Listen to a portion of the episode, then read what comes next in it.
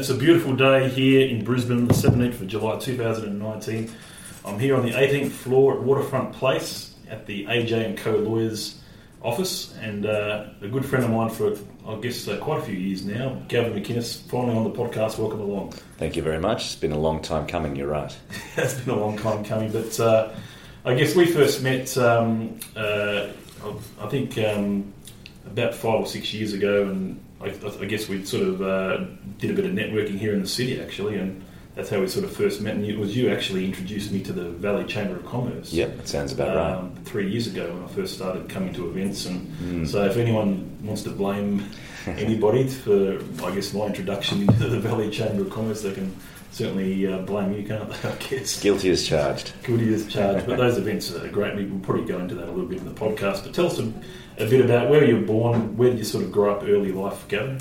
I was born in Johannesburg in South Africa. So okay, that's something I didn't really know. Yeah, so lived there until I was about five years old, and my father was Australian, mother was South African, and they met in England and uh, lived for twelve years over there. And my dad decided, since we were Australian, at least half Australian at the time, that he didn't want his boys going to fight on the border against um, the unsavoury types that were fighting on the border at the time, and uh, figured it would be better to get us back to Australia. Um, so we came out and I started grade one here. Probably a pretty good move too, since a lot of my friends who are South African live in Brisbane and, and Sydney. So wish, wish they'd come out a bit earlier too. The first place in Australia. It was, yeah, yeah. My father was from Victoria, but for some reason we came to Queensland and came to Brisbane. So and that would have been prior to pre, uh, prior to Expo '88, I guess. Yep, that was back in '81 or '82, so it's quite a long time ago. Um, been here for about 36 years now. 37 years. So yeah, probably a pretty good move starting grade one here. My brother was a bit younger than I was, but starting grade one at um, a school in, in Jindalee was a nice place to nice place to start. Mm. So that worked out quite well, I think. Yeah. So a bit of sibling rivalry with your brother growing up at all? Um, we were pretty close as kids, but then of course when you get to, we're three years age gap, so when you get to the stage where age, yeah. uh, you get adolescent and kid, you, you, sort of the gap seems seems to broaden a bit. Mm-hmm. But um, and then as you as you get older, the gap seems to narrow again when you become closer in age again. At least in terms of your, your likes and dislikes and things you have in common. Yeah, going through different phases, I guess. Yeah, yeah, of life and.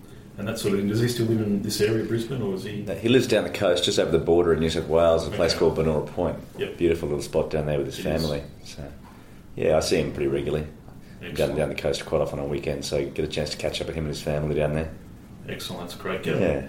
Um, and what sort of, I guess, uh, you, to me, you always seem like you're. I mean, when you sort of look at your, um, you know, physique and you know that you, you, you, gym stories and stuff like that. You obviously did you play sport at all growing up? Did you get involved in what sort of sport? I did. My dad was my dad was involved with Slazenger and Dunlop sporting goods companies in South Africa. And when he came here, he started he, started Yonex, brought Yonex to Australia. He also Yonex, the brand that um, Lleyton Hewitt used. Yeah, that's right. And Martina Navratilova and a whole bunch of others. And so he played a lot of tennis on the back of that. He also brought Converse and Sunflex and all these other brands to Australia as well. And so we always had plenty of sporting goods growing up. And I played a different sport every term at, school. And um, you know, back in those days, you weren't allowed to play soccer. So I played soccer and rugby to be to be get along with all my buddies. So played sometimes I played two sports in one term. So that was good fun. Did you have Aussie rules around as well? I didn't. My old man actually loved Aussie rules. He played for Essendon for a bit when he was a kid, and my school did start playing it as I was getting as I was approaching the senior school, but um, never got into Aussie rules. Mm. Basketball, yeah. No, tennis, swimming, mm. um, cricket, athletics, soccer and rugby, gymnastics. Yeah. So lots, lots of sports. Always sort of always doing something, and um, I think I, I don't think I've really stopped. No, so he's still he's sort of playing any sports now as a I guess more of a mature age person. These days, I try to get to the gym a few days a week, and I try to run. That's between three and five days a week, and yeah. then I'll climb and I'll surf and I'll do those sorts of things and I'll walk. Yeah, so yeah. you obviously run quite a bit from what you're saying. Um, that's, I mean, that must uh, obviously keeping fit is, is, is, very important for your health, isn't it? I guess. Definitely. I mean, we all work in offices, or those people that do work in offices realise that you get pretty sedentary yeah. and you've got to have balance. I think you've got to be fit and healthy, and if you're going to be on, if you're going to be on the piss and you're going to be having wines as much as we do, and socialising and networking and beers with your mates and eating out, you've got to have some balance in your life as well. So the exercise is pretty important, I think.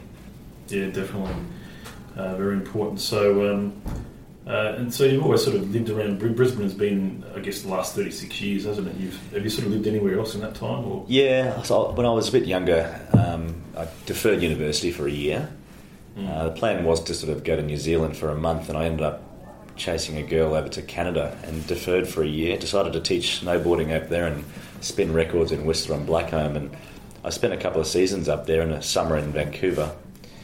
And then I drove across the states and ended up spinning records and working in restaurants in Fort Lauderdale, in Florida, and Miami, South Beach. And then I flew to Mexico and did all Central America and taught scuba diving for a year and a half in Honduras and ended up teaching scuba diving in about seven or eight countries over the next three or four years until I realised I better get back and finish my degrees. yes? So I came back Started- in- came back in you made a 2002. Before you sort of left, and then That's right. I ended up, I only planned to be away for a month and I was, I was away almost five years. yeah. So, But yeah. scuba diver training, that's something very unique, uh, Gavin. I mean, tell us a bit about how you sort of first became involved in that. I mean, that was I was diving in this little island called Utila off, Hon, off, off Honduras on the Belizean Reef in the Caribbean, and um, I just went there to, purely to, just to get away from the mainland and have a bit of a you know tropical getaway from Central America.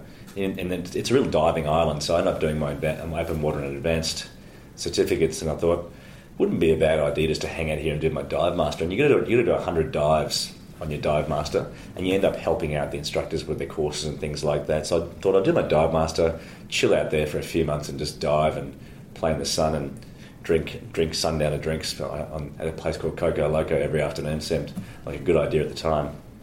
And then a mate of mine said, "Look, he's going to do his instructors. Will I do it with him?"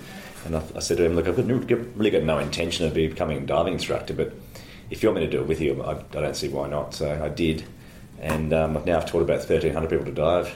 wow. That's, that's really that's that's fascinating. That's that's great. Um, but that's uh, you sort of would you classify scuba as it's, it, how do you sort of classify it? I mean, you've got other types of things that come to mind, like extreme sports. Um, when it comes to you know extreme things that people do, like bungee jumping, jumping out of planes. Yeah. yeah. Um, is it that sort of extreme? Or? No, that recreational diving through scuba is very, very tame. I, I would think they've, Okay. made it very safe, and you don't dive very deep under the PADI system. Advanced divers dive to thirty metres. Um, open water divers dive to eighteen metres, and if you do deep dive specialities, you might go to forty. It's not really that not really that dangerous, and the type of equipment you're using is very, very safe as well. You can make it more dangerous. You can make it a bit more extreme. You start doing cave diving or you know Yeah. those sorts of diving. It's a bit, a bit more dangerous. You start doing deeper dives, you start doing decompression diving, and and those sorts of dives. You can make it a little bit more dangerous for sure. It becomes a bit more technical. But um, I've done a fair bit of technical diving myself. But for the for the ma- mainstream diver, it's very safe. Hmm. But um, I've done some dives that are just damn right stupid. My sort of, I only go probably as far as snorkeling and getting Yeah. out below Neil Reef. That's about as much as I've done when it comes to underwater activities. But Yeah, it's all good fun. it is It's all good fun. It, it certainly is. So you obviously decided you had to go back and, and, and finish off uh, what you're studying at uh, Yep. your, your law and IT at QUT. Is that right? That's right. IT degree and law degree, QT. So I was pretty desperate to finish it by that stage because I was, I was a, almost a mature age student, and um, so I did my last three semesters. I did six subjects a semester, and um, That's, absolutely, that's like cramming it is, isn't it? that's, that's, that's quite a heavy workload. Like, were you always fairly good academically, or Yeah, I've always done okay. Yeah, I've always always done pretty well. So I, that was, but the thing difference was when I went, when I came back to study and finish it off. You actually, actually wanted to be there rather than sort of just being there for the sake of being there. When you finish, when you finish school, you think, "What's the next thing you can do?" Well, I guess I have to go to uni. So you, you go and do it. You're not really in, in the in the mindset to, to, to work as diligently as you might um, when you see the value in it. And when I came back, I just, I didn't want to wait tables anymore. I didn't want to. I did some amazing jobs. I mean, teaching scuba diving, teaching snowboarding, and spinning records in clubs is pretty awesome. But, but at the end of the day, you, you don't want to be.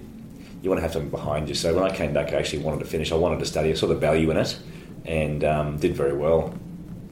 Mm, so you had very good results and crammed it in? And Yeah. How would you sort of uh, definitely a, a high quality university? You think in the, in the law sort of faculties for QUT? Definitely, particularly when I did it. When I did it, IT was sort of quite new. I mean, obviously Yeah, IT's everywhere sort of- now. I did a little bit of and, IT and- too. and an IT degree with, with a law degree was quite an interesting combination. I think there was only about five or six of us that did that. If you, you Yeah. compare that to com law or business law, there'd be hundreds and hundreds of them. Um, only about Yes. five or six of us did the IT law combination, which is quite unusual. But QT was the only one that offered that at the time as well. So I, I, I think I, I assume that UQ would offer all those sorts of things now as well, computing science and law. But at the time, IT and law, the combination was only available at QT. And QT is very um, progressive and modern in its approach to the law as well. The graduates there tend to be uh, real world focused rather than, you know, black letter law, uh, traditional, um, not as useful commercially as uh, a QT student might be. So I think um, QT in that respect has been pretty good. Yeah, Nice campus, middle of the city, pretty convenient. Gardens Point, I guess. Yeah, Gardens Point. Yeah, no, great, great uh, university, and we seem to have quite a few people that we've run into that, that, that go there as well, that have been there and, and, and sort of raved about it. But uh, I guess, and then what was your, I guess you've, you've spoken about the jobs that you sort of had. Um, uh, Travelling. ones traveling Mm. in, in those uh, early years in your early twenties and so forth. I guess what was the sort of uh, the first? What was the first job you had as a lawyer somewhere? Where was that? I did my articles at a firm called Cleary Hall. I decided that I wanted to be a tax lawyer, and um, I always lo- I love tax. My, my favourite subjects at university um, were tax law, tax and advanced tax, and most lawyers don't like, like numbers, but um, I do, and I did, and uh, that would, I, I, I got sevens in those, and I always loved those subjects. Like HD, isn't it? Yeah. Yeah. So, commercial entities, structuring, um, business type law, taxation was always the, the sort of subjects that I liked to to, um, to study and did well in. So I thought I'd be a tax lawyer, a structuring lawyer, an asset protection lawyer, until I realised that it's almost futile to, to bat- battle the ATO forever. So the firm that I did my articles at was, was something with some good grounding, Yeah. but um, it, it was a little bit risque, a little bit close to the line. And um, I got headhunted to work at a place called McCullough Robertson after that. So I yeah, did a McCullough of- Robertson, very well known uh, here in Brisbane. Um, certainly lots of lawyers there, and Mm. run into quite a few people over the years that uh, that um, gone to McCullough Robertson, and including the guy I just spoke to actually. Yeah, yeah. But uh, it's, uh, it seems to be um, one of those uh, you, it's one of those places you could probably learn a lot. And what sort of the, the firms like that? I mean, what do you sort of take away the most? What just the experience of, of being a lawyer, or Yeah, what, look- what do you sort of get out of those those early jobs? I guess you've got to find your niche. You've got to find the place where you want to work. I know a lot of people that have worked at McCullough Robertson over the years, and a couple of my fellow partners here have worked there as well. And the ones that have worked there have also worked at HWL Ebsworth, where I worked for, for five or six years, which is the world's, the, the Australia's largest law firm. And I guess there's similarities there that they're, they're a bit of a sweatshop, really. They're, they're quite big. The, the culture Yes. is the culture is sort of is a different. There's a bit of competition there. The partners don't know each other as well as a smaller boutique type operation. There's a lot of competition, a lot of infighting. Um, sometimes the vibe in the place isn't quite what you'd like. I mean, people love love these places and people hate these places, but you've got to find your niche. So um, I guess you just you learn what you can learn and you move on. Yeah. So I guess, and when was it? I guess that um, obviously how I sort of um, people may have seen you on TV, uh, Gavin, as well. Um, so Mark Bouris, um, who's got the I guess the Australian version of The Apprentice, Mark Bouris, very well sort of known in Australia. Uh, obviously, an opportunity sort of came on, up to. You know, I guess uh, be involved in, in that. Tell us how that sort of came about. Yeah, look, I, I always loved the American Apprentice. Uh, I thought the op- an Trump, opportunity to be the CEO of one of Donald Trump's companies would be a, an experience of a lifetime, one would think. And Yes. um, whether you like Donald Trump or dislike Donald Trump, he's um, he's an interesting guy. And look, being a CEO, which was the first prize in the American Apprentice of one of his companies, would be awesome for a year. You imagine who you'd meet and what you'd learn. And I always enjoyed the I always always enjoyed the show um, for many many seasons. And then when I heard it was coming to Australia, I was intrigued. And my girlfriend at the time actually um, was had the laptop on her on her lap in front of the TV and entered me into the application the process. application And I, I, didn't, I wasn't really, I, w- I wouldn't have done that myself, to be very honest. But she did, and I didn't really care either way. And then when I got the audition, I had to, I had to do it. I had to, had to be in. Do, you- do you know what I mean? Once you, once they, they give you a bit of a sniff, you think, oh, okay. And now, So- now, now that I've had the audition, I'm going to, I'm going to get So into that audition, how, how many years ago was that? That was in uh, what, 2007, I think. About 12 years ago. Yeah, about 12 years ago. And funnily enough, Brad Seymour just spoke at um, the VCC business lunch on uh, last Friday. Yeah. He was Mark Bouris's right hand man on the show. So he was, he, so Brad was his right hand man on the show. Uh, so you obviously got to know him quite well. Very well, very well. And uh, he was sort of like a like a, is he like was he like a two IC a lot of the Yeah. what you see on the show. Precisely. Um, Yeah. So that would have been quite interesting. What I, what I did find about what I, I never really sort of had, I didn't really know too much about Brad Seymour until uh, last Friday. But gee, he can talk very fast, can't he? He's, I heard he. I, I had to leave that day because I had another engagement. But I, had, I had a good chat with Brad before the lunch commenced. I would have liked to have heard him speak, but I heard he did speak quite quickly. he, no, the thing is, he spoke quickly, but he also got through a lot. Yeah, I bet he did. So he got through quite a lot. There was the, the Kerry Packer stories. There was the Yeah. there was Mark Bouris and a f you know other bits and pieces of stuff with Wizard in between. You know, so He was- created Wizard in the first place. Yeah. Mark Bouris came to him, Yeah. but um, certainly opened the, Mark Bouris and So Kerry Packer it opened some doors. um, usually those things usually finish at two o'clock, but I think it was about ten quarter past. He was still Yeah. talking. So yeah, good one. But, uh, people got some real value out of that. Then I can imagine. yeah, I can certainly some value if you didn't know him. Like I, I mean, I certainly got value out of that because of I just didn't know too much about the guy. yeah, yeah. um, which is which has sort of opened up my eyes. That, okay, who's you know who's this Brad Seymour guy? And, And that's the benefit of that, that show. I mean, I got to meet some people: Gerry Harvey, Mark Bouris, Brad Seymour, and, and the list goes on. Um, a whole bunch of people that I wouldn't wouldn't ordinarily have had an opportunity to meet, and it's pretty cool now that I can text or call um, Brad or Mark Yeah. Bouris or these guys on their mobiles, and they'll they'll be right back to you or talk to you. That's Yeah. that's pretty cool. It's actually become it's been quite uh, useful um, in the last couple of weeks. A mate of mine said that um, he was interested in buying YBR's financial advisor network, and um, did I have an in with Mark Bouris? And so it's just cool that I was able to just to give him send him a text and have a chat with him and start the process for my for my mate. And that and he they may well buy that now. So it's nice to have that, those contacts. It's nice, Yeah. nice to be able to pick up the phone. It's Yeah. nice to be able to bump and have, have, have lunch with these guys from time to time. like obviously, uh, when you sort of got involved in that, you're sort of in, in your late twenties thereabouts. Um, might have even been early 30s. was it? Yeah. Okay. Yeah. So um, I guess were you prior to your experience with um, with the apprentice? Were you sort of always, a good networker going back that far? I think so. I think so. I've always been fairly social Yeah. and understood the, the value in networking. I think I was, definitely. Yeah. Mm. And obviously that just opened more doors. And, Definitely. Um, the funniest thing about that initially was people recognised you from being on a, on a dodgy TV show because the Australians didn't really didn't really It didn't. Yeah, it wasn't that many seasons of it. Was it? No, there's only actually only actually one season of it. There's a couple of celebrity So this was the celebrity only, ones. So it was the only non. Was this right? So it, it was the only not one non-celebrity season. The only one, yeah. Australia didn't really grab it. I mean, the American American audiences and the English audiences with Australian and Sugar love the show there. There must have been five or six seasons in those places, but Aussies don't really care about business. They'd rather see someone doing a Renault show or something. Do you know what I mean? Mm-hmm. And The Bachelor and things like that, and, Yeah. and Big Brother. They didn't really get, get wrap their heads around the business show. They didn't. People Aussies didn't didn't seem to care about the business competition as a genre. Didn't seem to didn't seem to I always found Trump's show fascinating. I really, Yeah. I really did. All for a number of years until like, once you got get through six to seven seasons, you say, well, it gets a bit, bit much after it, that. it run its course now Yeah. and go back to the celebrity stuff? Yeah, Celebrity, yeah, yeah. You know, he's all of a sudden Dennis Rodman and Yeah, other exactly. guys and It's pretty it's pretty entertaining. you know all the you know the, the uh, country music singers. Yeah, yeah, exactly. But the interesting thing about that was, as soon as the show had finished, people would recognise it from that this dodgy TV program.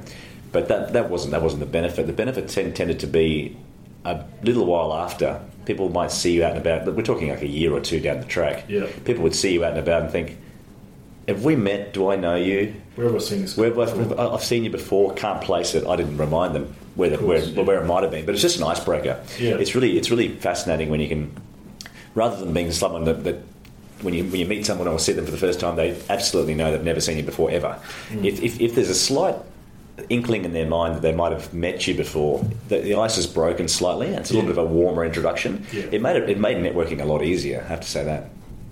Yeah, definitely.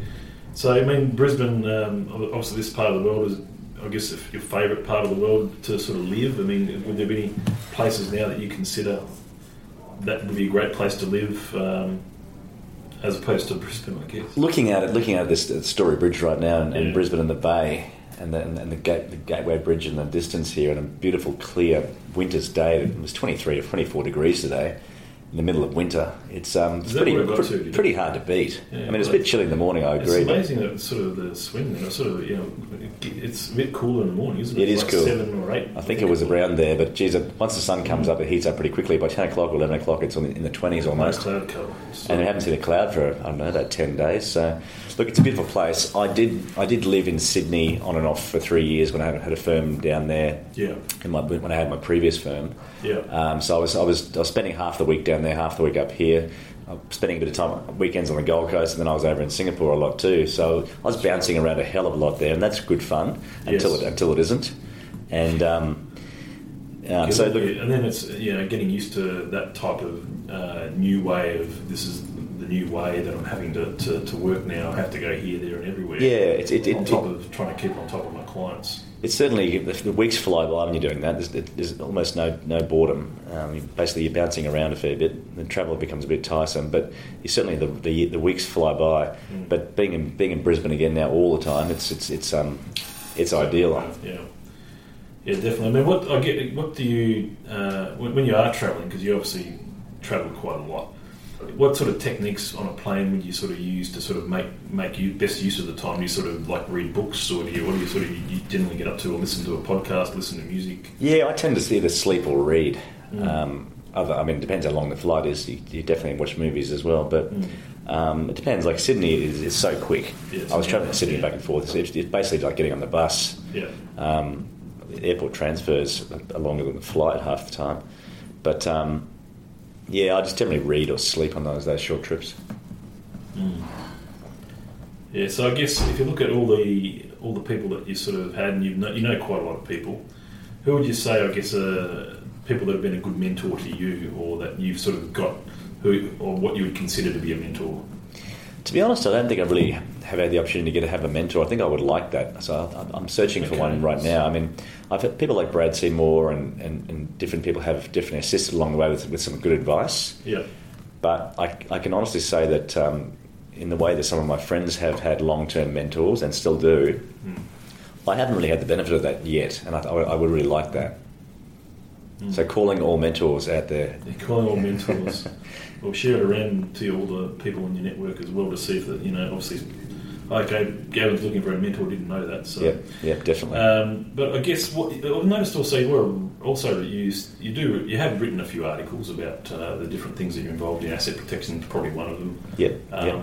Do you like writing stuff? Do you like sort of gathering information and writing something? You know, writing stuff uh, for media and print. I think it goes through phases. For a little, for a little while there, you start, you start kicking out a lot of content, but I must admit I haven't written an article for quite some time. Um, Yeah. Yeah, it's, it's it, you go through phases of your, of your life where you, you're very interested in, in, in putting putting some uh, of your opinions and um, compiling an uh, analysis of different subject matters, but then you, uh, you get too busy as well half the time. So it's been a while since I've done that. Yeah, definitely.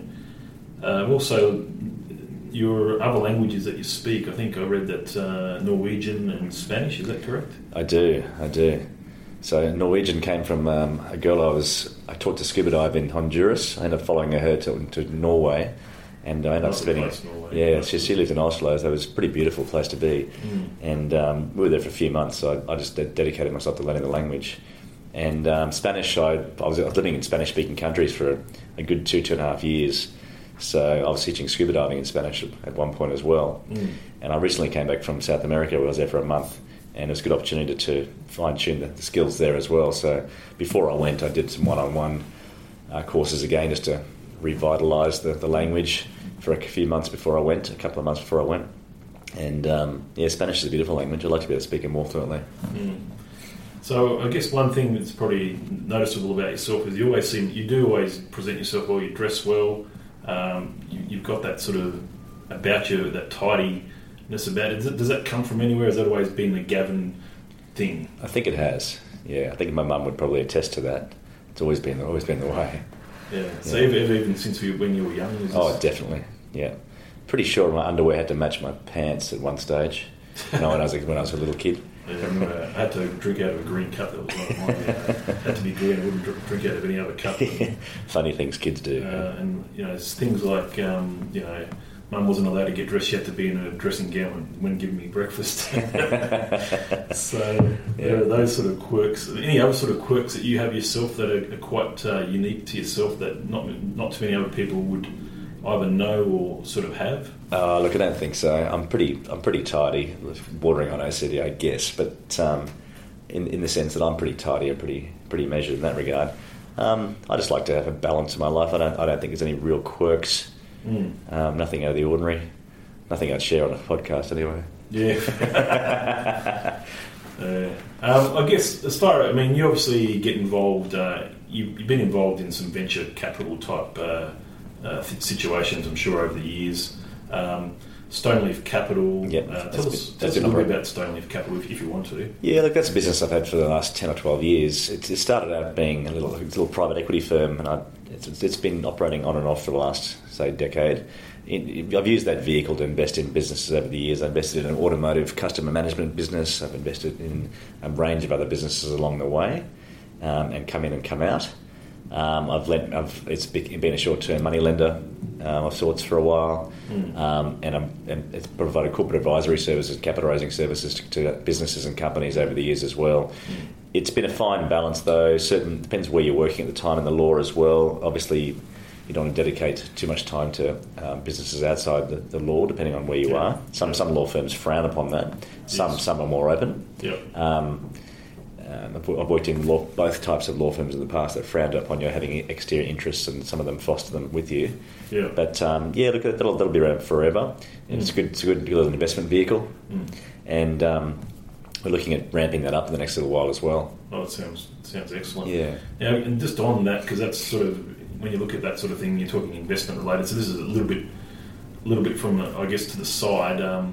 When you when you think about all the little small things you might have invested in over the course of time, and I'm talking stuff that we're talking about incredibly small monetary outlays, or you know something very small, not not large scale. yeah. What's the best value for money sort of investment that you've ever made, where you've only spent like maybe a couple hundred dollars on it, and Oh, it's geez. been really I can't, I can't think of anything of hundred dollars. Um, in terms Or- of, you mean terms like small. shares or, or It you're could talking, be- you're talking could about, be- you're talking about a nice, a nice It pen. could be like a nice pen, or it could be something that that you, that's mean, meant so much to you as well. Oh, look, I think uh, maybe, maybe clothing would be the big Yeah. thing. Just something that presents presents well. Yep. Um, I guess you got to invest in yourself. Maybe Yeah. maybe gym memberships. That's probably worth, worthwhile for investment as Yeah. well. I think Yeah, healthy food. yeah. So, so gym memberships, that's probably a good one anyway, Yeah. because yeah, it's not that, that expensive, and the value you get out of that, you know, you're Absolutely. a testament to Yeah, you've got to keep consistent with those sorts of things. That's for sure. Yeah. Um, I guess with lawyers, I mean, there's a, there's there's a bit of a, I guess, where we are in 2019 at the moment, and you've been there, you've worked, uh, as, you, as, we, as we sort of alluded to, you've been through the McCullough Robertson, you know, all these different places, a few different places, sorry. Yeah. Um, tell us tell us about your sort of uh, take on, um, I guess, timesheets now. Does, for example, does AJ Cohen, where do you do do timesheets or everything sort of value priced? It's, it's just both. We, we record time absolutely. Uh, it's impossible not to. I think in the Yeah. law, and people try to, but we, uh, my clients, commercial clients, corporate clients, people doing M and A's, you know, aggregations, front end, transactional type stuff. They want a quote. They don't, they don't want an open end. Yeah, Litigators, the back end guys, find it impossible to provide provide a quote. They'll give a Yes. ball ballpark and then they'll say, but you know, how long is a piece of string? Two hundred percent. But yeah, but front end guys tend to have to provide pretty well a good quote, a fixed price qu- quote to their clients. Now, there's obviously a, a, a very narrow scope there, but in terms of drafting documents, you can, you can potentially pr- provide pretty accurate quotes for those sorts of things.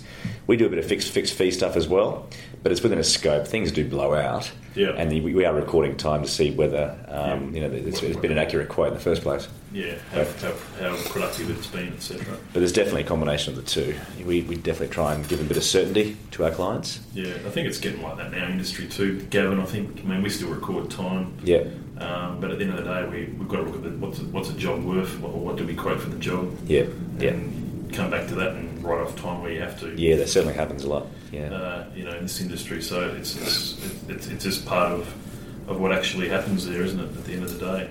So I guess when did you sort of first become involved in the Valley Chamber of Commerce? Ryan Pinkerton told me about it about four years ago, I think. Um, I have met Ryan.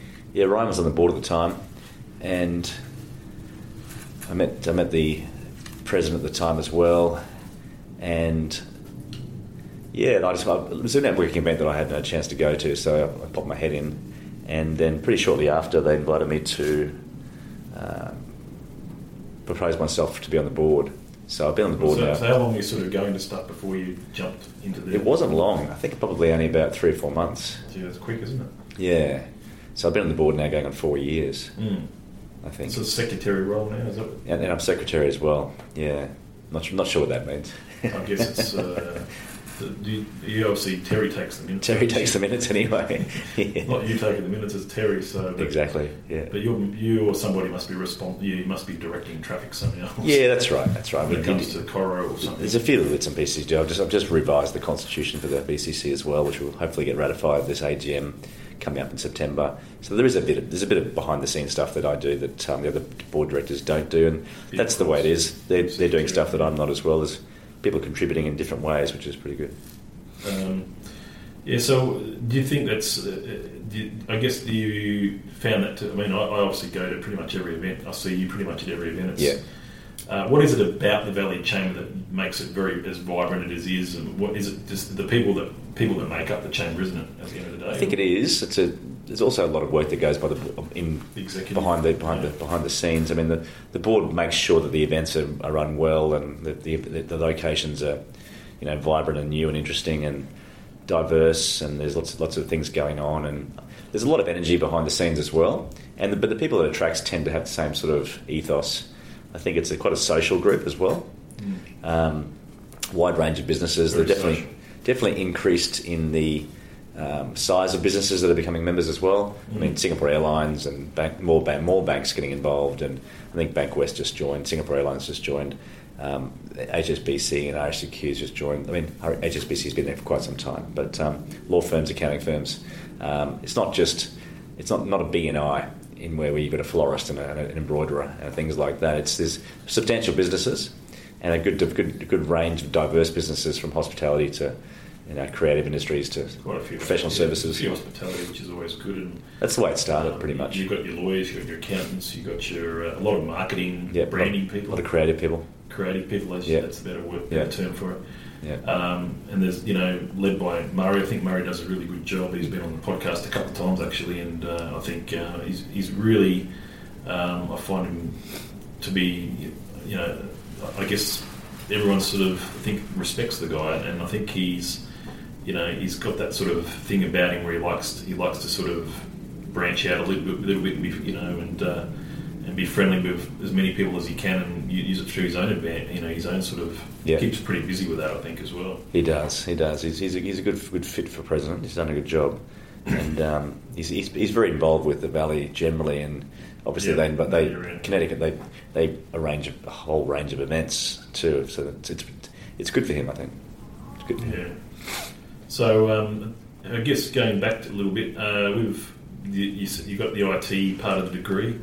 Um, I guess as a as a lawyer now in 2019, what sort of technologies are you, are you using uh, when it comes to sort of everyday um, practice? Uh, is it something that's evolved since the McCullough Robertson days? And No, sort of not not really. Um, lawyers using Microsoft Word really most of the time in PDF. That's really what it is. We're, we're, we're writing most of the time and reading. So we don't sort of uh, we don't, we don't use, or does the cloud get used as far as storage and that sort of thing? Is it All, more? all of our stuff's in the cloud Mm. in, in this particular firm. There's no there's no servers here. So Yeah. that, that, that's kind of new. For, this firm's been around for three years, so they're able to start quite fresh Yeah. rather than having to deal with redundant systems and things like that, legacy systems that you know the partners have spent millions of dollars on previously that it became outdated quite quickly. Mm. So there's, that's one benefit of, of the, of the firm that I'm in at the moment. But um, generally speaking, lawyers um, don't use much technology. I don't Mm. think that's changed in the last 10, 15 years. Mm. So AJ and Co. That's obviously uh, where we are right now. Yes. Um, how did it sort of get founded? I mean, I mean, the guy, the sort of managing partner, his name's Andrew Johnston, isn't it? yeah, that, that's AJ. Um, AJ, as, as he's better known around Brisbane, I'm sure. Um, how did it sort of all start? Where did he sort of? What was his sort of background in, in starting this? Do you know? he, he came from Mills Oakley, where he was uh, at previously. Mm. Left there and then wanted to start his own show. Mm. So he did that and um, started with a couple of people. And it's, it's, we're approaching 40 now with 10 partners. So how? You've got 40 staff here, have you? Almost, yeah. 10 partners. That's 10 partners and 40 staff. Wow. There Yeah. you go. It grows Yeah. very quickly. Yeah, it's grown very quickly over the last two and a half, three years. I've been here for about a year and a half now, just over. Mm. And uh, it's doubled in size since I've been here, I think, maybe more so. Mm. Yeah. Mm. So, great bunch of people, I guess, to work for as well. It with. It is. It's a, it's a really refreshing place to work. Actually, everyone gets along really well. It's not too big at the moment. Growing, certainly growing fast, but um, it's attracted the right sort of people. Better, better client base, better caliber of colleague. Beautiful environment to work in. This office is pretty cool, Yeah. and um, our clients like it. It's got a nice feel to it. Mm. It's important to be happy where you work. I think, and um, yeah, they're like they're doing things a bit differently. The, the idea was to be cut, cutting edge, modern, contemporary, uh, attention to detail, you know, good value for money without being cheap, obviously, because we're not we're certainly not cheap, Yeah. but um, not not sort of gouging the clients in the way that some of the big bigger national and international firms do. Mm. But um, certainly focused on business and um, the corporate area. We've got a couple of partners in litigation, three in corporate advisory, a couple in real estate, construction, planning and environment. Mm. Does anything change what you do on a day to day basis since you've moved here? As far as your clients, are they the same sort of clients? or Yeah, so I, I certainly brought a lot of clients with me, but I was Mm. been pretty discerning about who I did bring as well. So Yeah. um, the idea was to weed out some of the clients that didn't didn't want to bring uh, bring over, Mm. and um, yeah, there's been a it's been a good reaction. The clients enjoy um, coming to our offices. They enjoy the work that we do, and um, being part of it. So it's, it's been quite a good move actually. Yeah, no, it's, it's definitely everyone goes through different stages in their in their career, but hopefully for, for you, this is uh, obviously something that's going to you know go for many years. I would say, you know, Yeah, definitely. feeling about it. Um, that is for sure.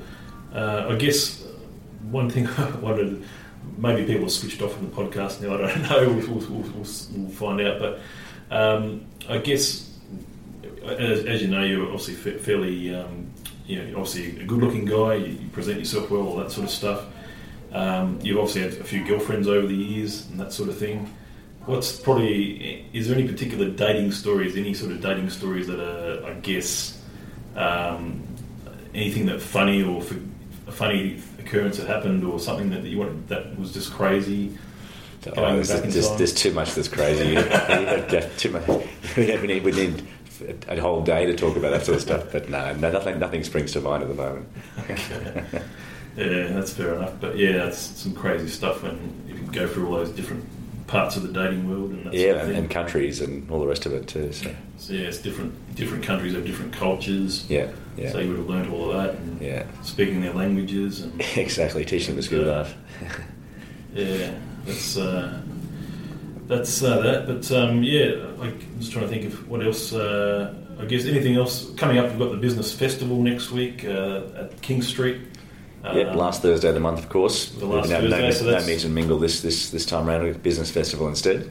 Yeah, the business festival, King Street, which is uh, one of my, I guess, one of my favourite streets around the place. I, I do enjoy going up and down King Street. Um, I don't get there enough, but they've they've done a pretty good job with it, haven't they? They have, but yeah, it's sort of closer to where I live. I, I don't live too far away from them. Probably within two k's of Yeah, right. of the showgrounds. So um, I think I am as well. It's sort of a, it's either a scooter home or a walking, or Yeah. you know, it's. Um, but you know, you've got. You, I think uh, I was talking to Amanda Cooper. I believe the Christmas party is going to be at the Bavarian there. Is it? That's, okay. that's what she told me yesterday. So, okay.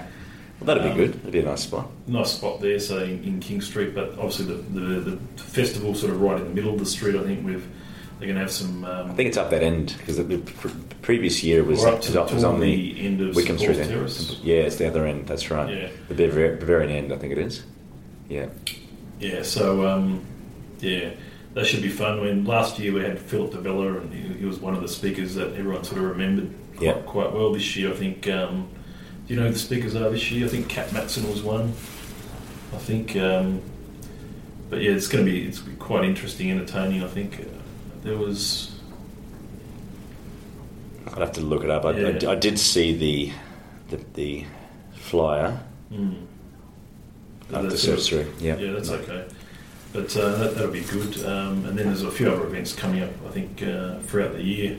Um, but the uh, obviously what was quite interesting recently, obviously the election result. Um, there was a lot of there was a lot of belief, I guess, that we would have a change of government. Yeah, And, definitely. I think uh, everyone was surprised by the result Uh, pleasantly. and uh, that sort of, uh, and obviously, I think there was there were some things that obviously happened along the, the campaign. That sort of at the end of the day, we, we've got uh, ScoMo again, which is which is very good. We've seen ScoMo a couple of times in the last couple of years with Valley Chamber events. Yep, we have. Uh, it came along in in April. Um, that was a funny day at uh, Cloudland, that's for sure, where an Adani protesters trying to, Yeah, to absolutely. um, yeah. stir up some, some chaos. Same thing happened to Don Meij when he spoke there. Someone was someone was jumping up and screaming out at him. He handled it quite well. I actually had a meeting with him in his offices yesterday or the day before, Tuesday. So it's good to see Don again as well. So these are the guys you get to meet. Don Meij is a pretty inspirational guy. I think he's a pretty he's done amazingly well. And to be able to sort of be able to have a drink with Don over, over the last you know previous months and be able to have a meeting in his office and try and spruik for some work by knowing him from you know, from having him speak at the VCC and from, having, from knowing him to be able to have a few drinks with him at Blackbird is, is pretty is pretty good. Mm. So knowing these guys and I've been able to contact these guys direct is um, is a real privilege, and that all comes about from initiatives like the VCC. If it wasn't for the VCC, I wouldn't have met him. Yeah. Yeah, so I guess you've done you've travelled quite quite around the globe. You came from Joburg originally, as you said. Um, have you ever gone back to South Africa? And Not not yet, Yeah. not yet. It hasn't been the top of my list really. There's been other Yeah. places I'd like would have liked to visit first, but Yeah. it is a pressure in the top. And I don't know if Joburg would be on the list anyway. Cape Town definitely, and back to the game reserves and Stellenbosch for the wines would be where, where I'd like to go. I'd also like to see Africa more. I haven't seen Africa other than Egypt. I'd like to see, you know, I'd like to see East Africa and Mm. you know a bit more, a bit more of the, the, the northwest as well, Morocco and down that way. Yeah, so have you done much of uh, Asia? Sort of. I've done pretty much most of Asia, yeah, but Africa's still yet to be discovered, other than South Africa, Yeah. and then more of South America as well.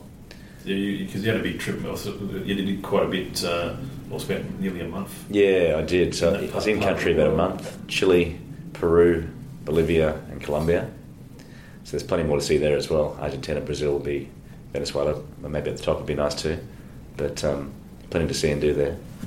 Yeah, and have you sort of have you sort of been to many places in the states? You said you went to Florida, Miami. You've sort of done all of the states as well. I drove across the states, and I've been there a few times since. Yeah. So I sort of drove down the one, the coast road, and across the bottom. hmm Um, did a road trip up to Alabama, Mississippi, Georgia.